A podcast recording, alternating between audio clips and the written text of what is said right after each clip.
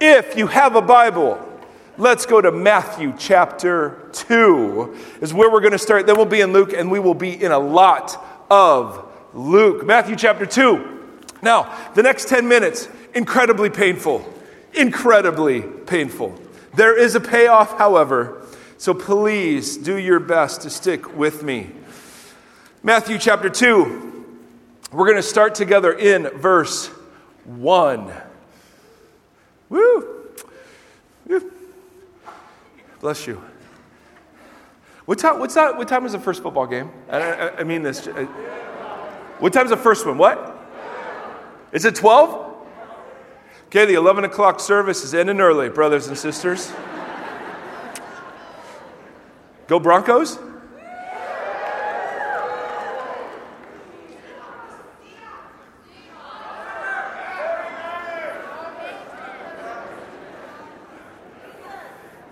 Jesus?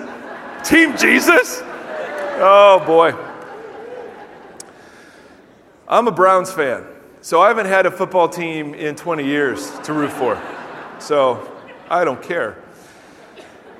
Matthew chapter 2. Here we go. Now we're serious. Now we're going. Survey says, start now. After Jesus was born in Bethlehem in Judea, during the time of King Herod. I want to talk a little bit about King Herod. King Herod was a Roman client king. What the Romans would do is, wherever possible, they would allow local rulers to stay in power, backed by Rome, paying tribute to Rome, indebted to Rome, but to rule locally wherever possible. Herod the Great was called the Great not because he was awesome, although he thought he was, but because he was the greater brother, he was the older brother, so he inherits his father's kingdom. Rome installs him. Uh, and then he reigns for 40 years or so. Uh, our best guess is he had 43 children, 10 or 11 wives, depending on how you count.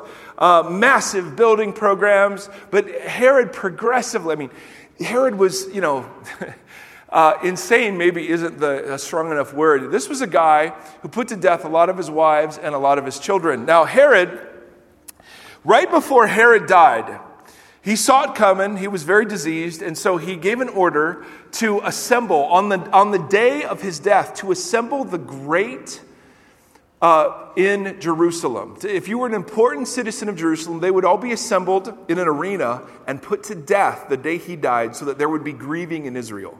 Right? This is how crazy this guy is.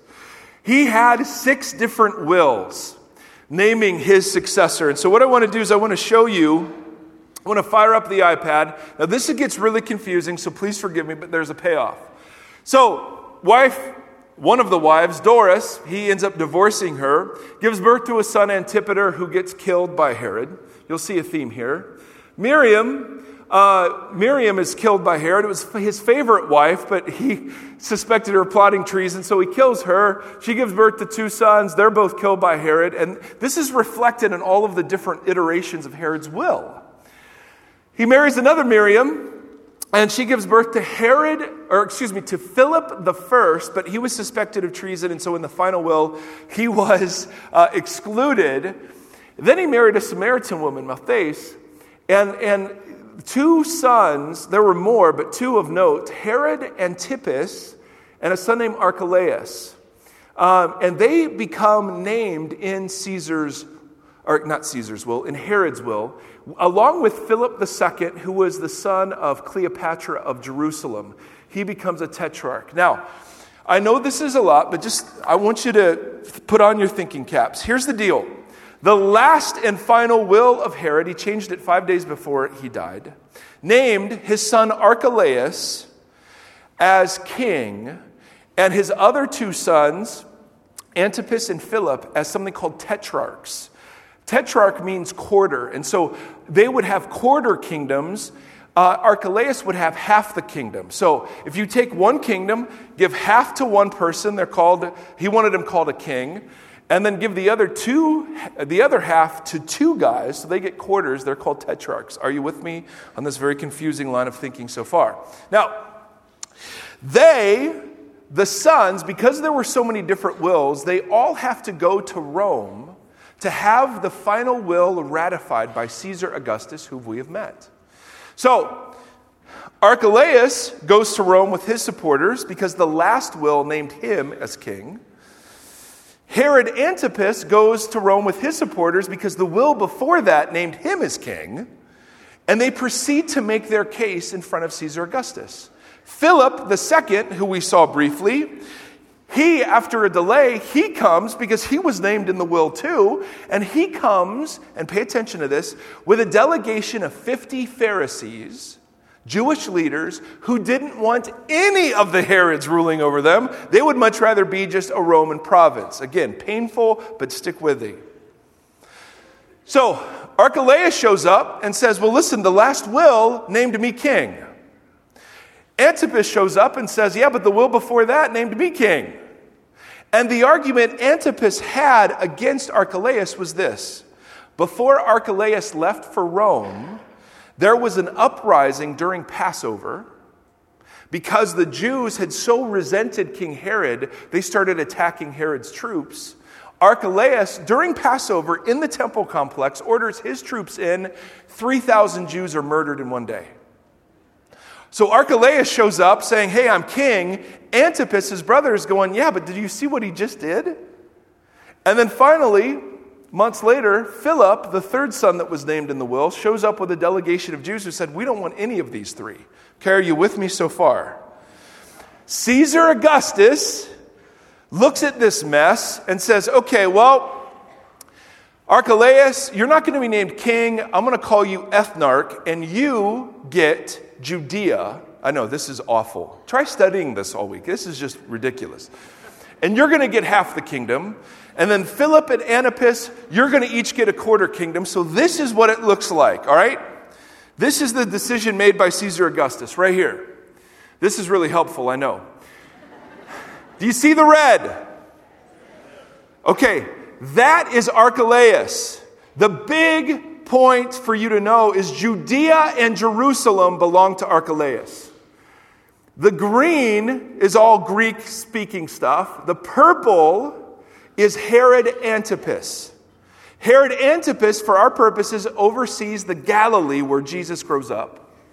And the brown is Philip II, and he's not significant to our story, and he gets kind of the worst part of the kingdom. All right? So, when the three kings return back. Archelaus has half the kingdom, Philip has a quarter, and Herod Antipas has a quarter. Now, jump down in Matthew, flip over, stay in the same chapter, but go to verse 19. Now, do you remember the Christmas story, of course, where Jesus is born, the wise men approach Herod, and they say, Hey, we heard the king of the Jews was born around here. Uh, Herod the Great murders some of the infants of Bethlehem, or under two years old, uh, some of the children of Bethlehem, trying to head off this other king. The Holy Family hears this is coming and they flee to Egypt. And in Egypt, we read, verse 19, after Herod the Great died, so that's the dad of all of this, after Herod the Great died, an angel of the Lord appeared in a dream to Joseph in Egypt and said, Get up, take the child and his mother, and go to the land of Israel, for those who were trying to take the child's life are dead. So Jesus, Mary, and Joseph, their family, they come back to Israel. So Joseph got up, took his child and his mother, and went to the land of Israel. But when he heard that who? Archelaus was reigning in Judea in the place of his father Herod the Great, he was afraid to go there. Now, why was he afraid to go there? Because Archelaus, right, what did he do? Murdered 3,000 Jews, one of the first things he did when he was in power. So, Jesus is raised hearing about how evil Archelaus is. Notice, having been warned in a dream, Joseph withdrew to the district of Galilee. Who ruled Galilee? Herod Antipas. I know it's awful. It's awful. I'm so sorry. I feel your pain. Totally worth it, though. Hold on.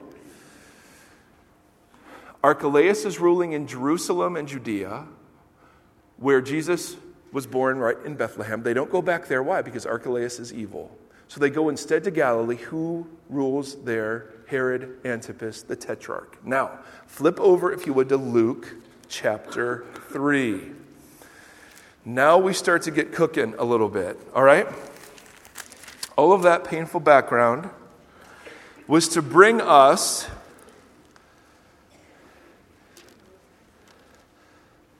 to chapter 3, verse 1. Remember, we've been looking at John the Baptist, the context of his ministry. Luke 3, verse 1, remember, Luke sets the time period where these events are taking place. He says, In the 15th year of the reign of Tiberius Caesar, when Pontius Pilate was governor of where? Judea. Now, Archelaus was so evil after 10 years, Rome got rid of him, and they installed Roman prefects. Prefects. Five of those go by. The fifth one is Pontius Pilate. So it's telling us Archelaus is no longer in power. Pilate is in power in Jerusalem. But Herod, tetrarch of Galilee, and his brother Philip are still ruling. So the ministry of John the Baptist takes place after Archelaus has been deposed, uh, and that Antipas and Philip are still ruling as tetrarchs. Jump down, if you would, to uh, chapter 3, verse 19. It's going to get worse. I know. Guys, I feel it. I know. We've read about John the Baptist ministry, but notice verse 19. But when John rebuked Herod the tetrarch because of his marriage to Herodias, his brother's wife, and all the other evil things he had done, Herod added this to them all. He locked John up in prison. Okay, now, just to keep score at home, fire up the thing. Okay, now, Philip marries a lady named Herodias. Who's she named after? Herod the Great. Okay, they have a daughter named Salome. Herod Antipas marries the daughter of a neighboring king. I won't give you his name because it's confusing. But the, the kingdom that was next to his, that was powerful, he marries the daughter of that king. Herodias and Antipas are traveling to Rome together. They fall in love. He proposes marriage. She says, I'll marry you only if you dump your first wife. Who is Antipas's first wife? The daughter of the neighboring king. He dumps her, provoking that kingdom and insulting that kingdom to war. And he marries Herodias, the wife of his half brother. Okay? John the Baptist looks at this mess and he says, How dare you guys call yourselves kings of the Jews? Because this action clearly violated Levitical commands all over the place. So he begins to preach against Antipas and Herodias' marriage. We find out from other gospel accounts that Herod Antipas, during his birthday, throws a shindig. He's already put John the Baptist in prison, and he's got a little party for himself. Salome, Herodias' daughter, dances provocatively, drunk probably. Herod Antipas says, That was so awesome. Anything you want up to half my kingdom, you can have. Salome consults with Herodias, and they decide, okay, for my reward, we want the, the head of John the Baptist. So it's not only that Herod Antipas locked John into prison, but murdered John to satisfy the request of the daughter of this new wife. The marriage that John was objecting to. Are you with me? Okay, so this is all background to see how Luke portrays the ongoing relationship between Herod Antipas and Jesus. Go, if you would, uh, to chapter 7. Now, oh, I, I feel for you. I know it's terribly confusing. Herod's and Philip's and Herodias's. Now, let me show you something. Herod Antipas was smart, he was shrewd. And one of the things, because he ruled in the Galilee, there were very, some very serious Jewish men and women up in the Galilee. Uh, Herod would mint coins and it was common in the day to have your face on the coins, have your image on the coins, but the Jews found that offensive. And so Herod's symbol was a reed. Do you see those reeds? Uh, second, the second coin over from the left, you see that one that's bent over? It's like a reed swaying in the wind. And so anytime you thought of Herod, his, his symbol was a reed. Now notice Luke chapter 7, Jesus is speaking of John the Baptist. Verse 24 John is in prison. He sends messengers to Jesus. Jesus replies. Those messengers leave. And notice verse 24. After John's messengers left, Jesus began to speak to the crowd about John the Baptist. Hey, Israel, what did you go out into the wilderness to see? A reed swayed by the wind? If not, what did you go out to see? A man dressed in fine clothes? No, those who wear expensive clothes and indulge in luxury are in palaces. But what did you go out to see? A prophet? Yes, I tell you, and more than a prophet. This is the one about whom it is written, I will send my messenger ahead of you who will prepare your way before you. So, Jesus, talking to the crowd about John the Baptist and the, ba- the Baptist authority, looks at the crowd and he says, Hey, what attracted you to John? Was he a reed bent by the wind? Now, is that just some arbitrary, he couldn't think of anything better to say there? Or did he purposely use the image of a reed bent by the wind that Antipas had used all over the place? See, I want to suggest that here Jesus is contrasting the two rulers. Did you go out to see someone dressed in fine clothes and living in a palace? Did you go out to see a reed swayed by the wind? No! You went to see a prophet.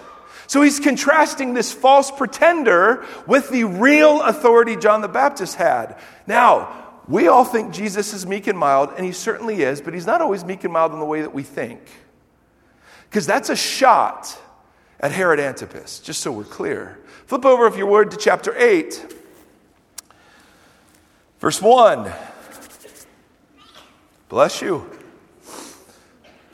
Lots of coughing, lots of sneezing today, gang. Come on. Take care of yourselves. Skip school if you need to, just to stay healthy. Kate, I didn't mean that. I did not mean that. I meant expose yourself to those germs, build up immunity. Now, Luke 8, verse 1. After this, Jesus traveled about from town and village, from one town and village to another, proclaiming the good news of the kingdom of God. The twelve disciples were with him, and also some women who'd been cured of evil spirits and diseases. Married, called Magdalene, from uh, whom seven demons had come out. Joanna, the wife of Chuza, the manager of what? Herod's household, Susanna, and many others, these women were helping to support Jesus and the disciples from out of their own pockets. Now, this, we just skim over this stuff and, like, ah, okay, whatever. First of all, that women are supporting the, the, the male rabbi and his disciples. I love that because Luke has a very clear agenda and showing the significance of women in the kingdom. Number two, one of the women he names is the wife of Herod's household manager. The household manager was the singularly most important person that worked in the household. And if somebody of such stature as Herod Antipas, that person would have had some wealth. So, Luke is telling us, irony of ironies, who is funding the ministry of Jesus? Herod. I love it. And let me ask you this question Do you think there was some conflict in the household between Joanna and her husband as she follows Jesus and supports him, and he works for Herod Antipas? I mean, even when Jesus was walking the earth, it was a very expensive thing, literally and figuratively, sometimes, to follow him. Flip over to chapter 9.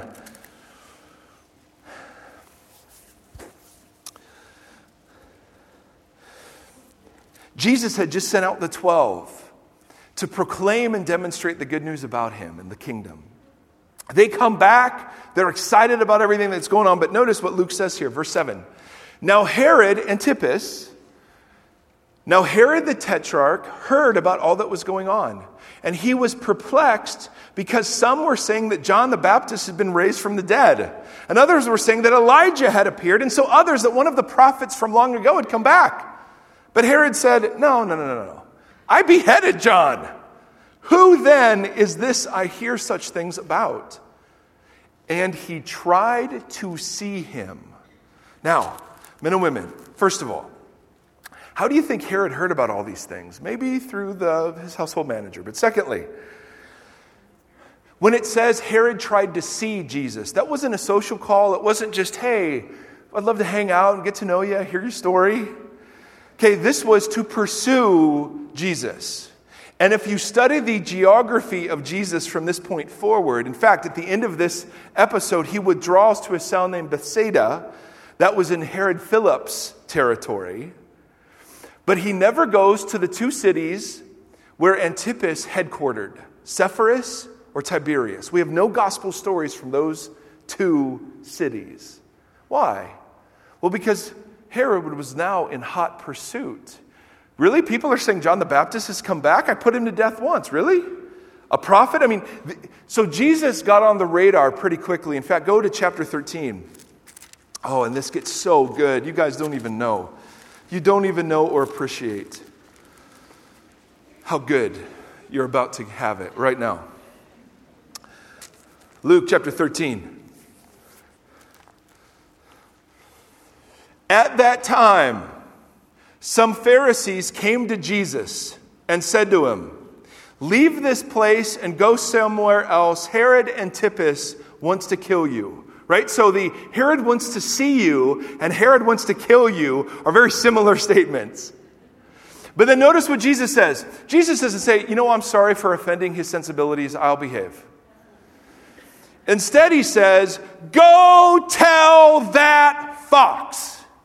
I will keep on driving out demons and healing people today and tomorrow, and on the third day I will reach my goal. In any case, I must press on today and tomorrow and the next day, for surely no prophet can die outside of Jerusalem. Okay, now, in rabbinical thinking, you're always contrasting the greater and the lesser.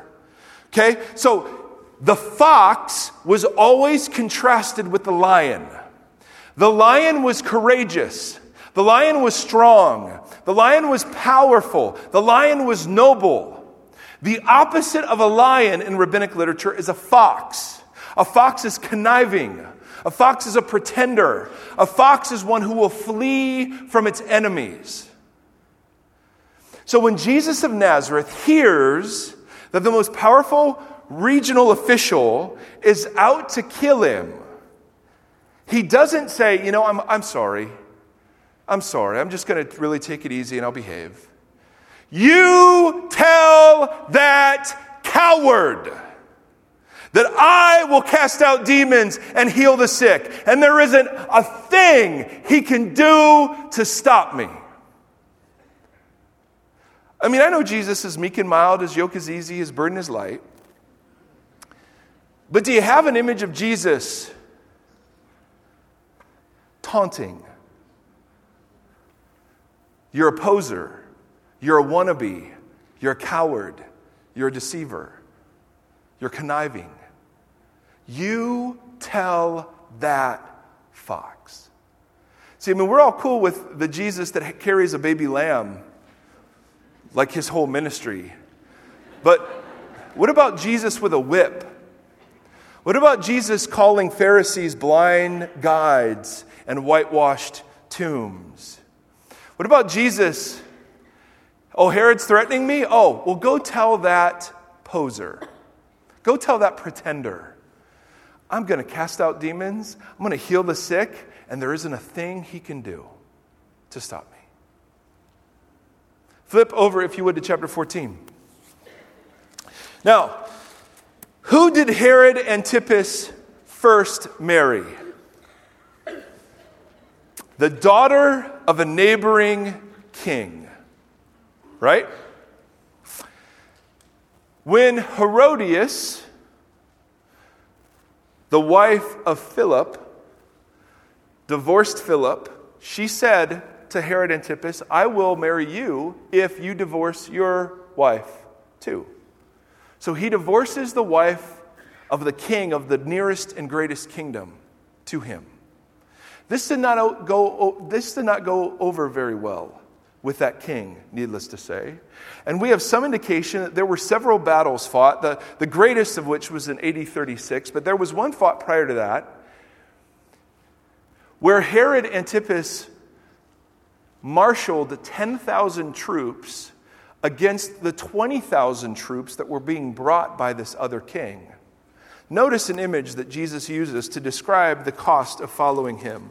Luke chapter 14. Verse 28 Suppose one of you wants to build a tower. Won't you first sit down and estimate how much it will cost you to see if you have enough money to complete it? I mean, that just makes sense.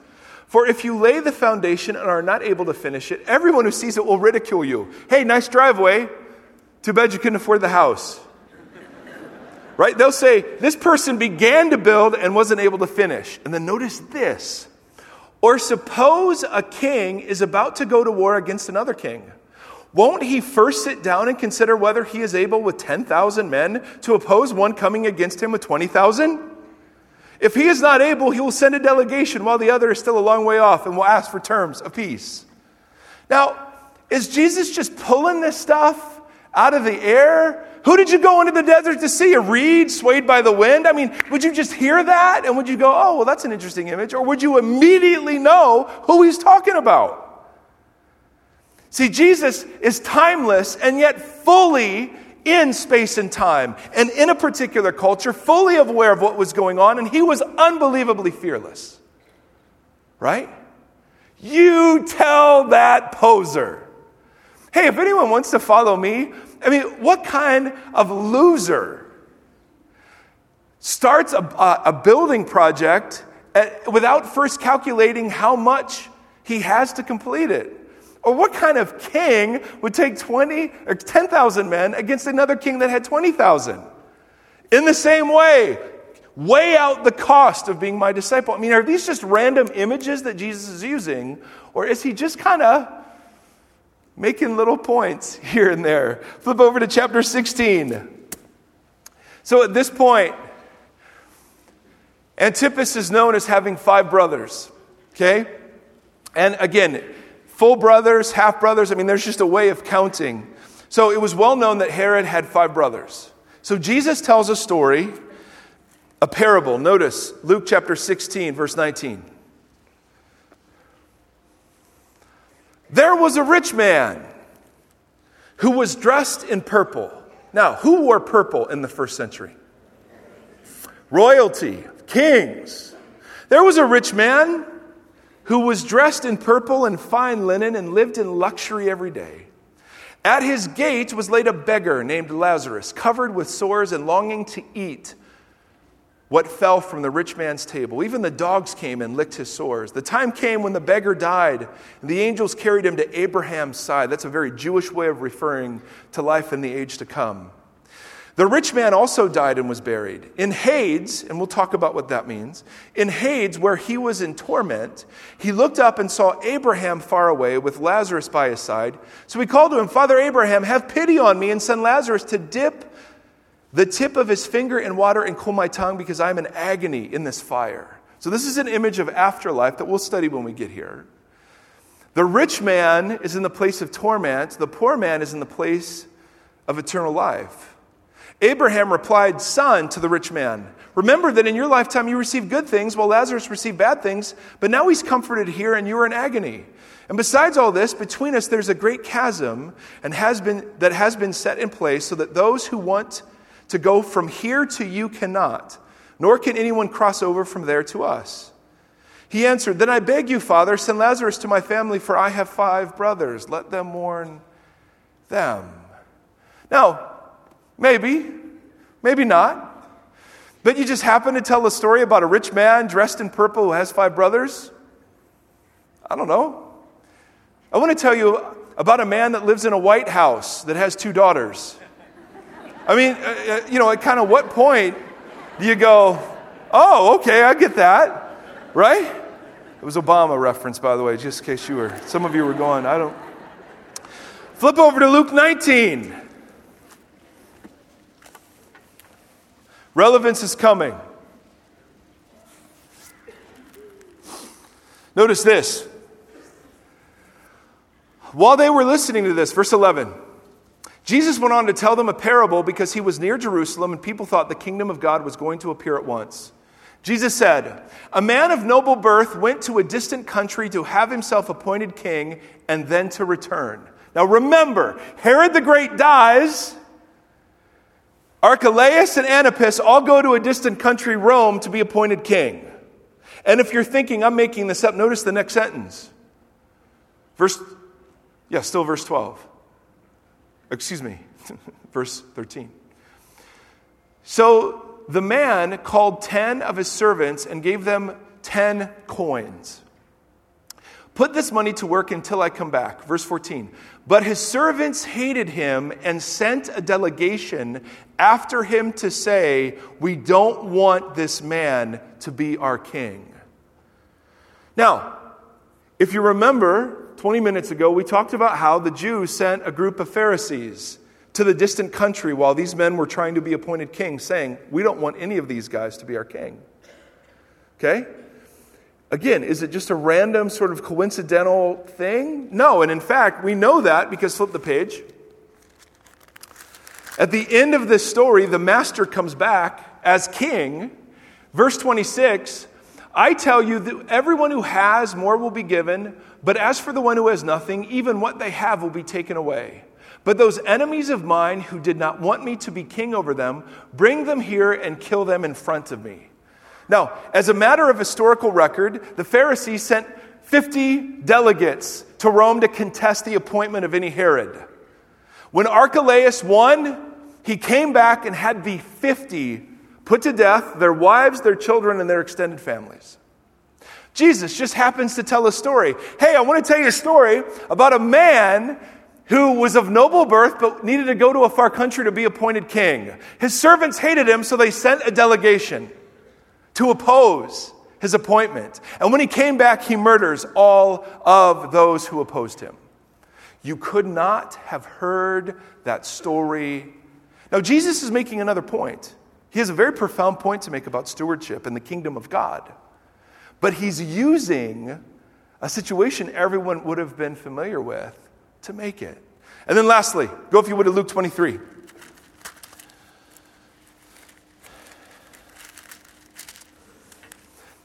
Jesus and Herod finally meet face to face. Luke 23, verse 1. This is the trial of Jesus. Then the whole assembly rose and led Jesus off to Pilate. They began to accuse him, saying, We found this man subverting our nation. He opposes payment of taxes to Caesar, which wasn't true, and claims to be Messiah, a king. True. So Pilate asked Jesus, Are you the king of the Jews? And I, and I love my rabbi. He just says, Well, you've said it. Then Pilate announced to the chief priests and the crowd, I don't find any basis for a charge against this man. But they insisted, hey, he stirs up the people in all Judea by his teaching. He started in Galilee, and it has come all the way here. Oh, Pilate said, was this man a Galilean? Now, who rules in Galilee? Herod Antipas. When he learned that Jesus was under Herod's jurisdiction, he sent him to Herod, who was also at Jerusalem at this time. When Herod saw Jesus, he was greatly pleased because for a long time he'd been wanting to see him. From what he had heard about him, he hoped to see him perform a sign of some sort. He plied him with many questions. But what? Jesus gave him no answer. He answered Pilate, he answered the chief priests, but when he came before Antipas, he said nothing. The chief priests and the teachers of the law were standing there, vehemently accusing him. Herod and his soldiers ridiculed and mocked him. Dressing him in an elegant robe, they sent him back to Pilate. Now, brothers and sisters, why in the world will we go through all of that pain to simply make this point? When Jesus walked the earth, he was utterly and absolutely fearless. And in all of these small ways of intersecting with the tyrants of his day, Jesus, yes, carried baby lambs and yes, was meek and mild, but he's also the Jesus that said, Listen, let me tell you about a real prophet, not like this poser, like a reed swept by the wind right? Or, or when he hears that Antipas is trying to kill him, you tell that fox. Tell that poser, tell that wannabe, I will heal the sick and cast out demons, and there isn't a thing you can do to stop me. And then when Jesus is finally before him, you can imagine all of the questions. He doesn't say a word. He talks to everybody else, but not to him. I love my rabbi. There is so much fear in the Christian community today. And, and I get it. The world's changing, things seem darker, but it is a bit out of place lest we forget the man we're following. We're following the most recklessly loving and subversive man that has ever walked the face of the planet, who did not need the blessing of the Herods of his day to see the kingdom of God move forward. We who insist we need the blessing of the, our Herods today to do God's work have missed that fundamental point. Go tell those posers that the real king of all kings and the real lord of all lords, who could not be contained by death, who has defeated sin and evil, will continue his work. And he does not need cultural privilege or Herodian blessing to do it. And so we just want to come against all of those places where the church finds itself fearful now because it's been marginalized. We simply say we've never needed cultural favor to do the work. See, every now and again, the people of God need to just say, go tell those posers, we're going to keep doing what we do. Now, lest you think this is a call to radical disobedience and anger and hate. How did Jesus treat the rulers he was calling out? He died for them. Had Herod Antipas turned and received Jesus, he would have been rescued. This is the rabbi who, in the most subversive way imaginable, simply said, Forgive them. They know not what they're doing right now. So we have the Herods of our world looking at us, calling us into question, marginalizing us. And so, what do we do? Well, the answer for many is to be afraid. And fear leads to anger, as Yoda would say. Anger leads to hate, and that is the dark side, but this is a different message.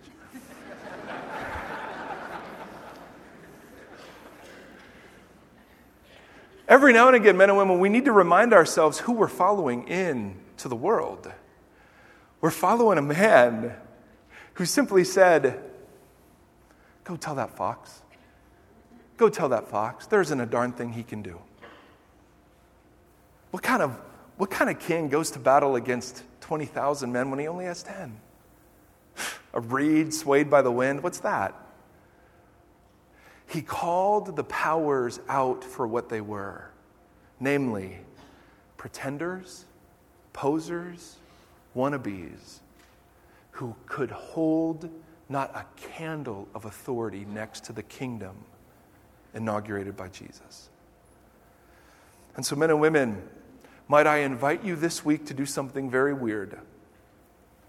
That whenever you find yourself saturated by news, fearful of the loss of cultural privilege, you simply would say to yourself, Go tell that fox that we will heal the sick and battle against the enemy, and there isn't a darn thing anybody can do against it. So close your eyes if you would.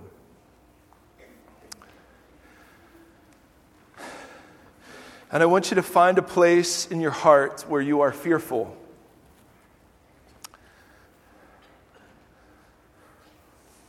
And there is much our world tells us to be fearful of. Every now and again, we need to be reminded that we are swallowed up into a much bigger reality and a much more stable and secure kingdom. And would you invite the God of all grace and truth and all mercy and comfort into that place of fear?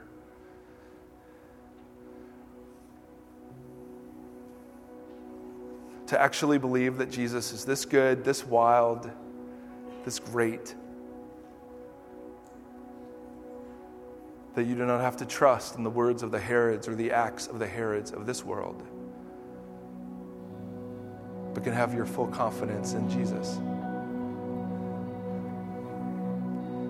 And to the Herods that tell us we have to look a, certain way and act a certain way, believe a certain way, with Jesus, we just say, no. No, we're part of something much bigger, more real, much deeper. This kingdom of relentless love and self sacrificial service cannot be stopped with threats of violence or prison. So we continue, imperfectly, yes, but faithfully, day by day, to simply ask and live in a way that His will is done on earth as it is in heaven.